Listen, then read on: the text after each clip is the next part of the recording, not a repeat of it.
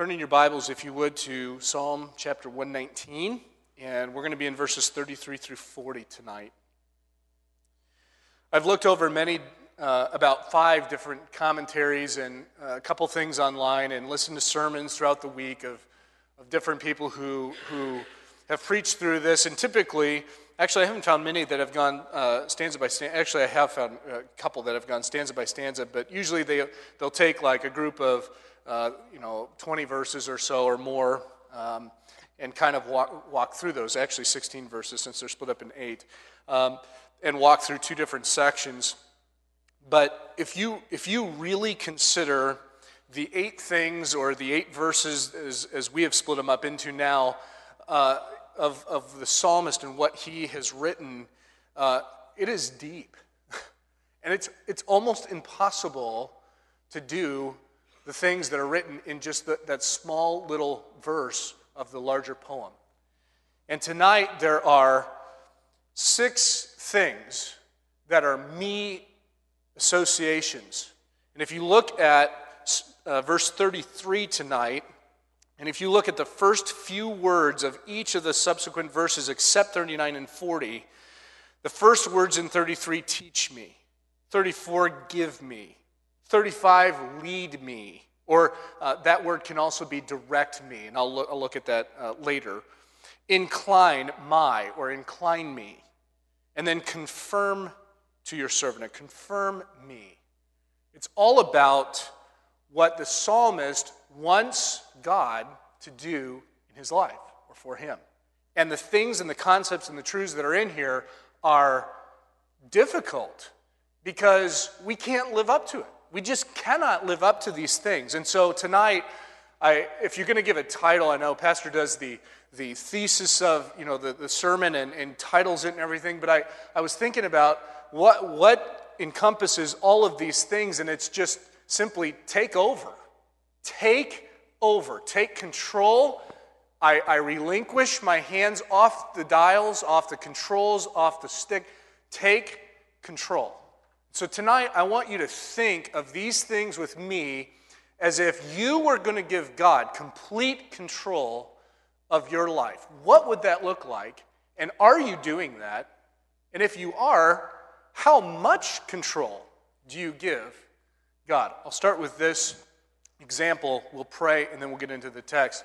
My kids up uh, in Door County really like to drive a golf cart that the Robbies have. They have a golf cart, and from time to time we plug that thing in and we take off and we drive. And um, we'll just tool around and whatever. And uh, I, I wasn't there to witness this, but Weston uh, likes to drive the golf cart. Now, any of you think it'd be a great idea to just put Weston in the steering wheel, if he could touch the gas, and just go?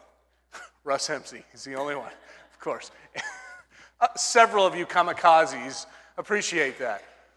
But he, he has no real concept of the danger that he could be in if he steers wrong or if he doesn't hit the brakes or you know, does something that would not be appropriate in that, in that context. And not to mention pedestrians or pets or other people's cars or anything that's in there. If, if Weston had complete control at this point in his life, he just turned five, none of us would really want to be in that vicinity because of the damage that could be done because he doesn't have the capacity to understand what's going on. So, those of you who are experienced drivers, defensive drivers, who are in control at all times and own the road, I wonder if you have your spiritual life in the same control.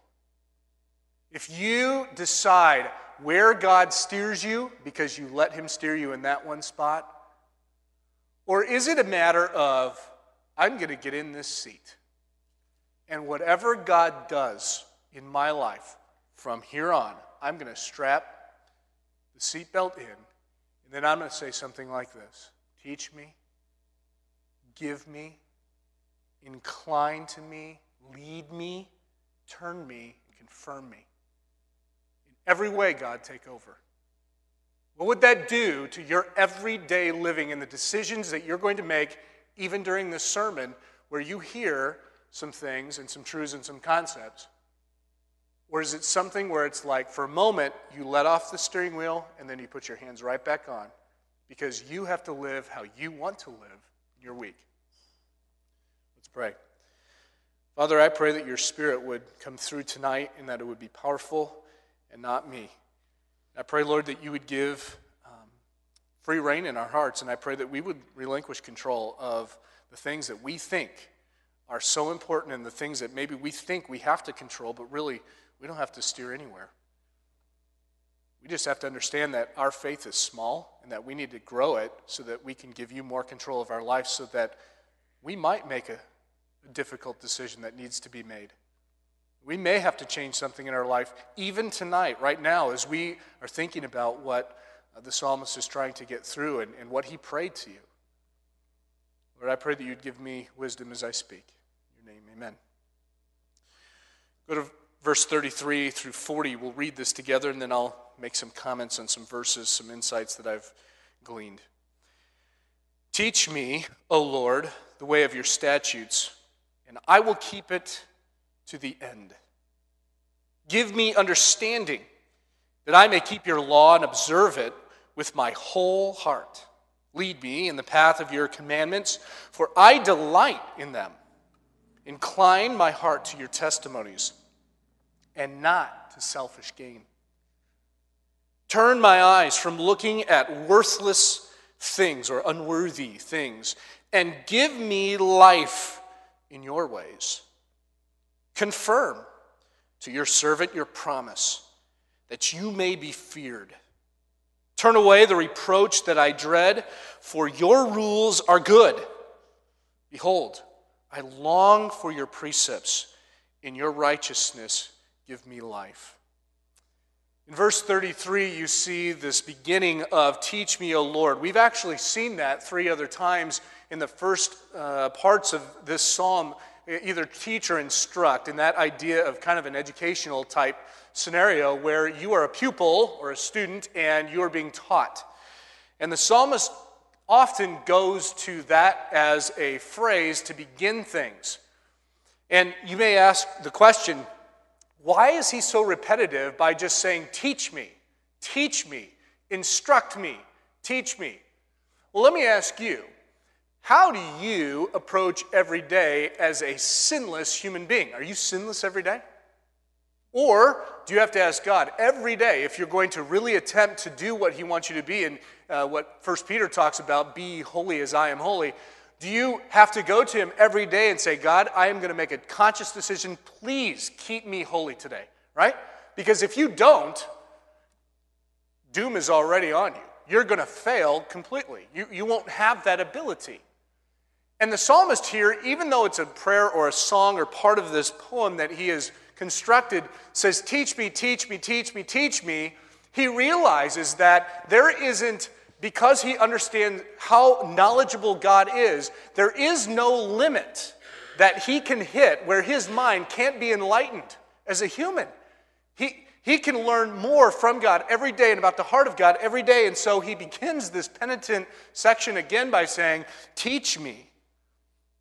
Commentator John Calvin says this the main thing in our life consists of having God as our governor. Does he govern everything you do? the decisions you make, is he part of that structure in your daily life where you would say, Yes, God helped me make that wise choice. Yes, God taught me to, that I would have done this, but now I'm going to make this choice. Does he govern you?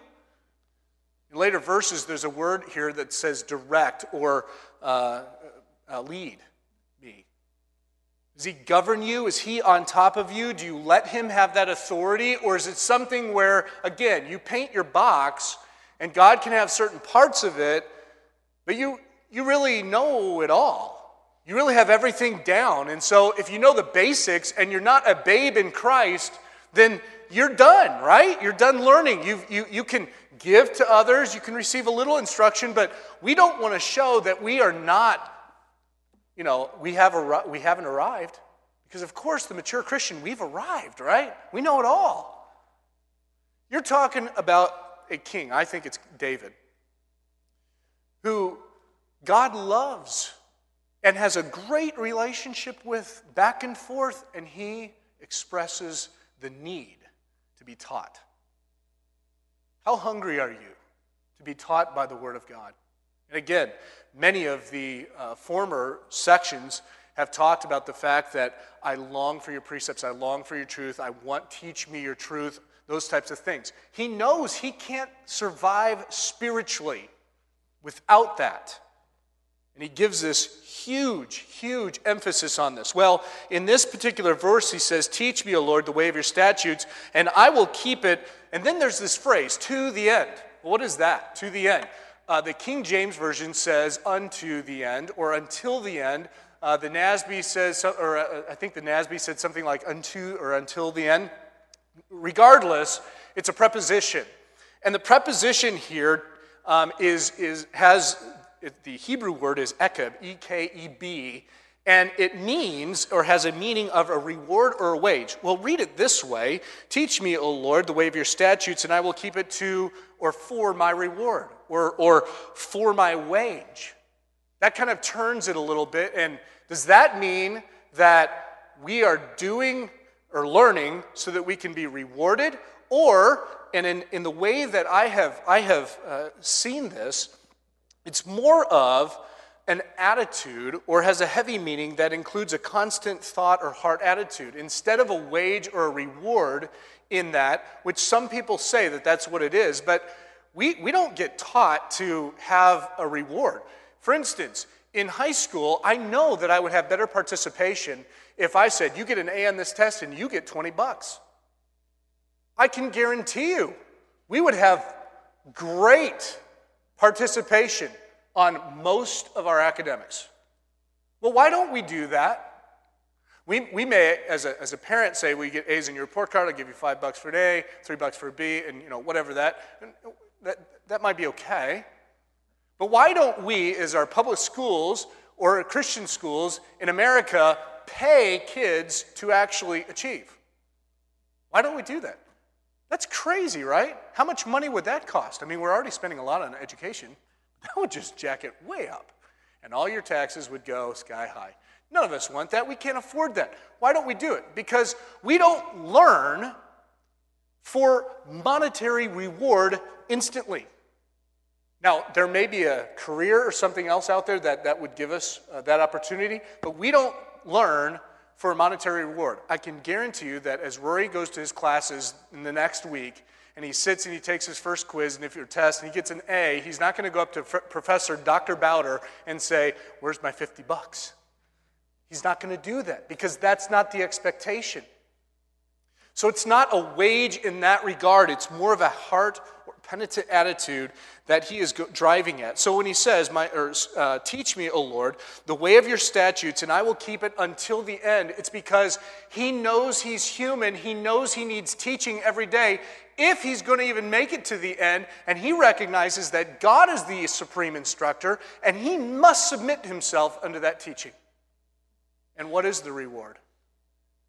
It's well done, thou good and faithful servant. See, there's a gap there. You can't know everything about God, and He doesn't let you know everything. He has given us a window to see Him. And that's through God's Word and the things that has been done in the Old Testament.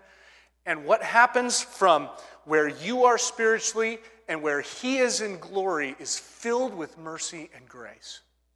It's there for you. Who are you to say, I've learned it all? I don't need this anymore. I don't need God's Word. After all, I teach a Sunday school class and they listen to me, and a kid got saved under my teaching. Or I've taught a, an adult Sunday school class and I've studied and I know this book better than anybody else in this, in this you know, uh, trimester. So what? So what? Do you know all the thoughts of God? And more importantly, are you actively asking Him, teach me?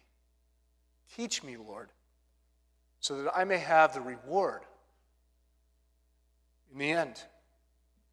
So, as we look at this, it's more like until the end. And I, I do like the King James Version, the word until, instead of the ESV in this, in this um, way, because it gives, it gives a meaning. It's, it's, not, it's not that I've already come and I've attained it, it's that it's still a, pro, a process, excuse me.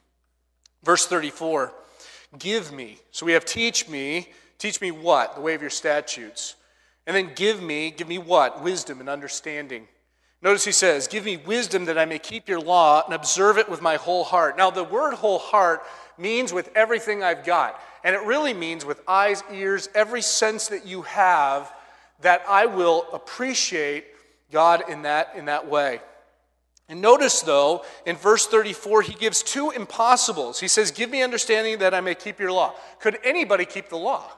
No.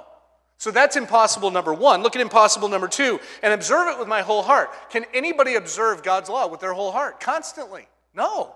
Two impossibles he asks for. Why does he start with teach me and then go to give me? Because we need it. It's a free gift that he gives. Two impossibles one was the wisdom of God, and the second one is obedience of a whole heart. And both of those combined, I think, can really be wrapped in the sum of an obedient life lived to God. It is an obedient life lived to God. And if you do that, you know you're not going to be able to fulfill a perfect life.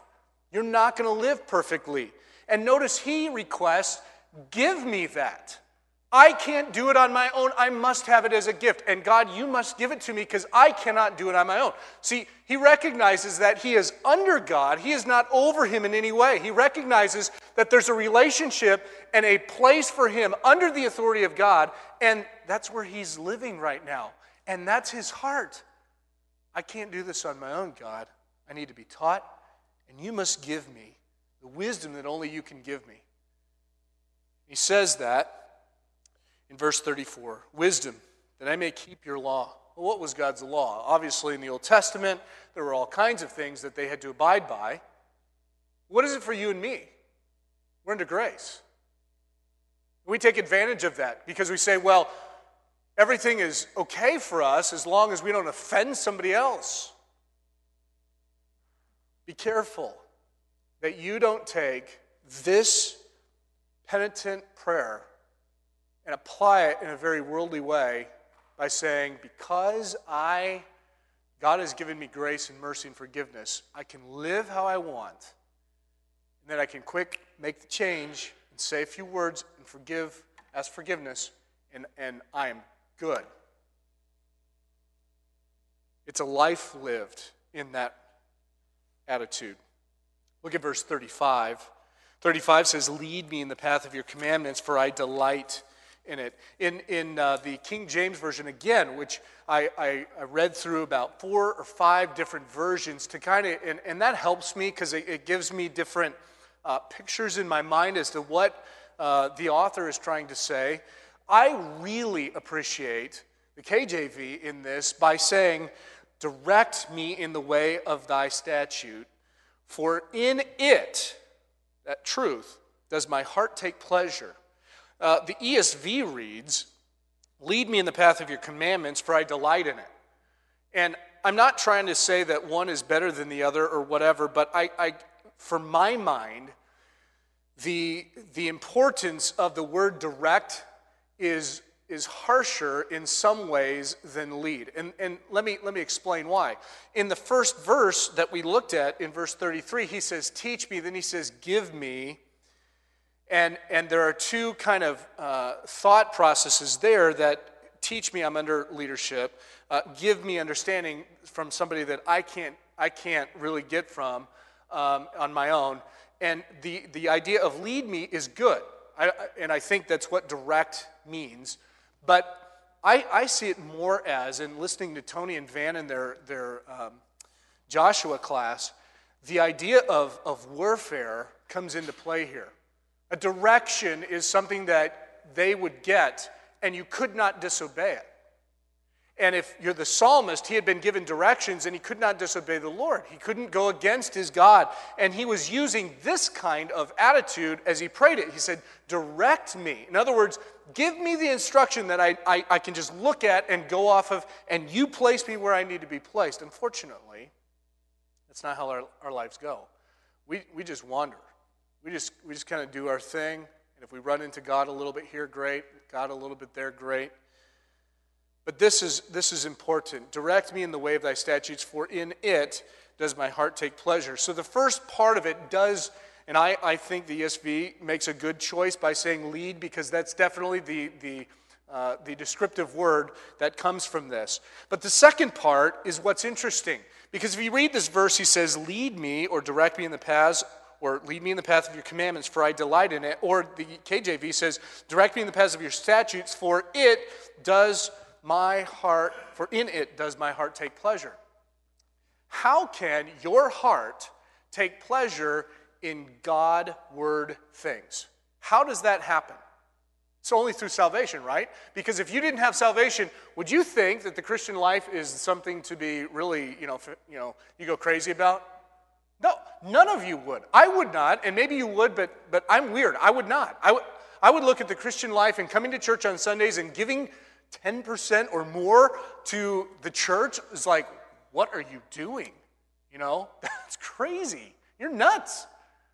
Why, why do you meet together? That, that's crazy. You should, I don't even understand that. And the world looks at it as it's just a club, right? It's just something you're doing, but we have this relationship with God. So, how in the world do I get this pleasure, my heart taking pleasure in the statutes of God or the truths of God? Well, the key is this you must be led or directed by God. That's the prerequisite. You cannot, you can, it's impossible for you to take pleasure in Godward things or holy things, church activities, if you're not led by God and the Holy Spirit. Because at the root of it, it would be totally selfish. You're here for somebody else or something else or some type of gain that you could get.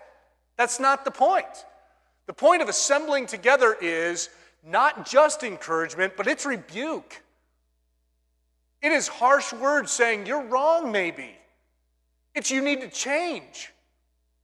It's you need, you need to think about what you're doing with your family life and, and the things that go on outside of this place. It goes deeper than just an hour in the morning and an hour here at night. How do you take pleasure in God's statutes? You cannot do that unless you are actually being directed by Him, led by Him. Where you have a penitent heart where you say, Give me understanding and wisdom, teach me your statutes. Because if you don't have those as part of your arsenal what you would pray to God, I don't know what you would talk to Him about. Daily things, things you want, your list of goodies that you know you know you'll never get, but you might as well ask him? I don't know. Commentator says this For it is an indication of rare excellence when a person so arranges his sentiments and affections, that's his insides, I mean, everything in his heart, in his gut, in his mind, his sentiments and affections, as to renounce all the enticements pleasant to the flesh and take delight in nothing so much as in the service of God. Can you say that? I cannot. I cannot say that my entire life I pleasure, I delight in God's in God's service and in God. I cannot say that. And if you're truthful with yourself, I can stand up here without being struck by lightning and say, You can't either. There's no way. There is no way. So, how do you rectify that situation? Well, the answer is in the verse. You must be directed and led by God. And you're saying, well, what does that look like? I come to church, I hear the preaching of God's word, I listen, I do change, but is that only limited to a certain time segment in your week? See, that's not what the psalmist is doing. Read this entire psalm by yourself three or four times over in one sitting. And I will guarantee you, you will come away going, This guy desired God. Always. There's no way you can read this and go, That's like a one time thing. There's no way. What is Scripture trying to give you and me? An admonition to do the same thing to get a hunger and thirst for God. So, what's the indication that you would give? Are you one of those rare people where every sentiment and affection is to renounce all of the enticements of this earth and flesh? Is that who you are? Is that who you are to your workmates? Is that who you are to your children? Is that who you are to your family? Does everything about you come off and go, he or she is, I mean, aimed at God? And everything they do in their family is the arrows are pointed to God. Let me tell you, that is a tough thing to do in this day and age. It is not easy. That's why I cannot even stand. I have a hard time going to a mall, turning the TV on, or all the movies that we even have in our own home, where the advertisements before the feature film comes on, and it's like worldliness, evolution, flesh pleasing stuff that makes us laugh. That's good, that's funny, it makes us laugh, but okay, if you read this and filmed yourself reading this, how many people would rent it from Family Video? Not many. Let me, let me make this statement as we think about this idea of pleasure, okay? Pleasure in this sense is in opposition to lust. See, there's a lust, but that's driven usually through flesh. It's what I lust after, it's my fleshly desire.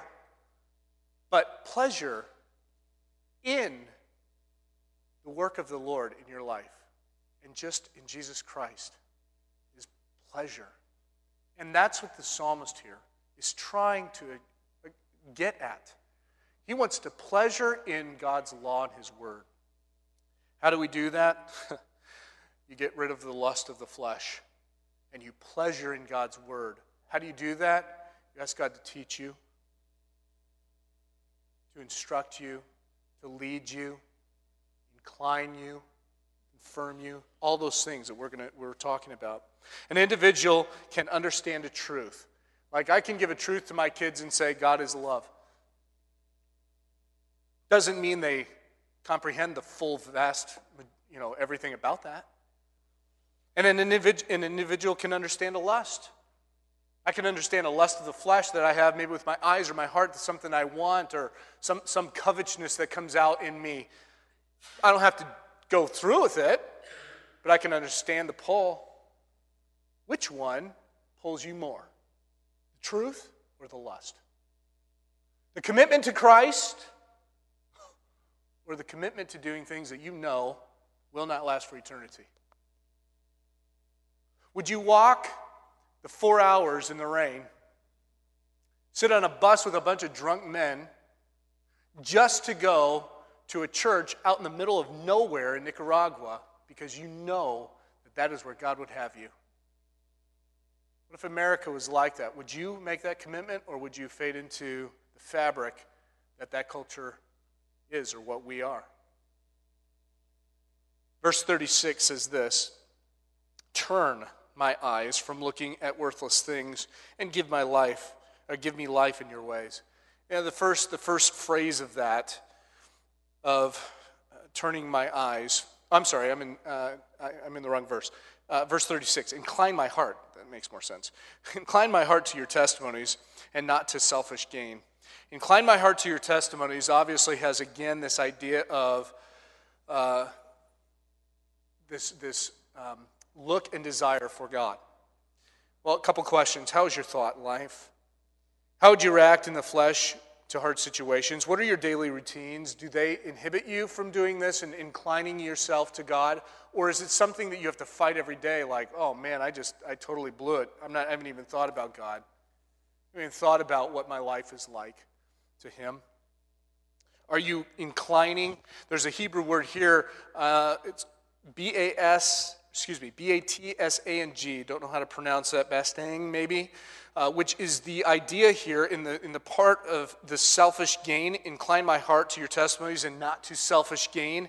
In other words, not to, uh, this word actually means to violence or to uh, covet or to defraud somebody.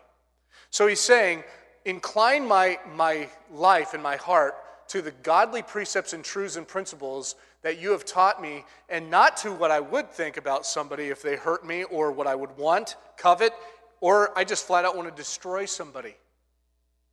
To selfish gain, right? he says that. So in verse 36, incline my heart to your testimonies. What are God's testimonies? The things that He has taught him, and not to selfish gain. Is it the first person that you are going to help support is you, then you're not obeying this verse. And again, it's an impossibility. Verse 37, it's an easy one. Turn my eyes from looking at worthless things, but the hardest probably to do. How many worthless things do you see a day? I'll bet you couldn't even count them. In fact, I will challenge you as you think about worthless things, there are so many of us that are blinded about actually what is worthless that we don't even recognize it as worthless anymore because we've seen it so often. What is worthless? Anything that is not God, that is what is worthless. Anything that is not of this truth, that's worthless. He says, Turn my eyes from looking at worthless things. Why does he make this request many times over in, the Psalm, in Psalm 119? Is because, again, he can't do it on his own every day and only ask one time. It's impossible. It's impossible. Verse 37 Does Satan only have, uh, if Satan only had, a published list of the traps that he would get a believer in, did you realize that if we had that, if we knew his plan, that we wouldn't need necessarily the power of Jesus to navigate around those? Because if we could memorize something, we're good at that. We, we can navigate around problem areas, and we could probably you know, do that if we knew the, the entire list. Why, why didn't God give us the list of snares? Why is the psalm, psalmist asking for him to keep his eyes away from worthless things? And the reason is Satan has an endless arsenal waiting for just you. It's endless. And if we knew the list and we could try to keep things away, we wouldn't be dependent on God. We wouldn't have to ask Him forgiveness because if we knew that and He gave us the ability to walk around that, we wouldn't need God at all. You have to understand the importance of this, this verse. It means that we need God. We have to have Him because our eyes are turned to worthless things constantly. We have many gates in our, uh, in our bodies. Uh, whether they're, and probably the three that get me in the most trouble would be my eyes, my mouth, and my ears. Because eyes, mouth deal with feelings and all those things. My ears, what I hear, really starts to get things jumbled up inside. If I didn't have any of those, it'd probably be a little bit easier for me to live life in a normal, you know, not so grumpy way, because I wouldn't know what's going on. I mean, it's kind of hard to watch the news or listen to somebody yell at you or get upset at you or offend you if you can't hear and can't see anything. You know, you have to have braille offenses or what? You know, I mean, I, I, I don't, you, you would have less opportunity the fact is, we all have those senses, and the fact is, we often walk into those snares. If Satan gave us a published list, that'd be great at first glance. But at second glance, it'd be the worst thing for you and I because we would have to be, or we would become less dependent on God. And we must be dependent on God. That's what he says in verse 37 Turn my eyes from looking at worthless things and give me life in your ways. That's a huge statement. I need life, but it's going to come from your ways. How do I do that? You got to keep my eyes clean. All the outlets that I have in my body, I need clean. I cannot take that stuff in. And if I do, I just open myself up. And the sin is going to grow like cancer. It will not stop. Next two verses, uh, well, he says, confirm. Verse 38 confirm it, your servant, your promise, that you may be feared. The idea of being feared is reverenced or respected. In other words, make it so true in my life that this fleshes out, that this lives in me, so that there is a reverence for you, others may see that you exist, God, that you are real, that you are powerful. Again, I ask, how many of us, and I point the finger to me, I say us, but I'm really pointing to me. What about me? Do I fear God so and respect Him and love Him so deeply that everybody around me knows and just can see? And almost is like, you know, walk around like eggshells around Shafe because he, he loves God. He just loves Him. And He'll tell you if you offend something concerning God. And ashamedly, I can't always say that. He ends this, verse 39 and 40 Turn away the reproach that I dread. And I love this phrase, for your rules are good. Sometimes we think, well, we don't live on rules anymore. Or we say the statement something like, rules were made to be broken. God's rules weren't. I'm sorry to tell you that. His rules were made to be obeyed, reverenced, and respected. If you don't know God's rules, it's probably a good indicator that you have let worthless things come in and invade. If you're murky on what the Christian life looks like and who you should associate with and the things that you should be involved in and the things that you shouldn't be, and you're like, well, I can justify that and I can justify this, but perhaps just look. Just look a little deeper underneath the blanket you don't want to lift up and ask yourself Do I have the heart for God? Is my pleasure in God? Or am I finding my pleasure in the selfish things and the things that are worthless of this world? Because God's rules are good. He says this in verse 39 Turn away the reproach that I dread, for your rules are good. I don't want to be punished. By the way, God's judgment and his righteousness are good things too. They're damning to the, the sinners that do, don't believe. They are, and I'm sorry. But his rules are good, and if he doesn't have righteousness and he doesn't have the opportunity to judge, then where does that leave us? It leaves us nowhere. We, we're, we're lost anyway, believing a lie. And finally, verse 40 Behold, he repeats what he says again in verse 33 I long for your statutes. In your righteousness, give me life. Again, I've made this point before. And I think if I were to give a thesis or a, a, statement that I see throughout the entire Psalm 119, and, and through other Psalms for that matter as well, is that he bases his entire life, his life, I mean, actual breath and his blood pumping and his heart going and his mind, everything working just like it should biologically, he bases his life on knowing God's word. Whew. Did you take that pill today? Did you take the water and the food that God gave you? Is it going to make an impact on your life? I don't know about you. The older I get, the more I realize what God has done for me. It doesn't become easier to take that pill.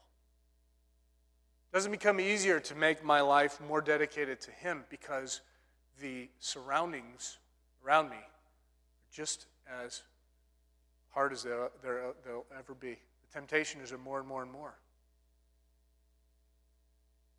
But I would hope that your prayer and my prayer would be something like this God, teach me, give me, lead me or direct me, incline me, turn me, confirm me. Like Paul said, that I would be a new creature created in Christ. Old things are passed away. Behold, all things have become new. So that I can live. Say what Paul said, in the idea that if I am present here, great, and I will work for God and God alone.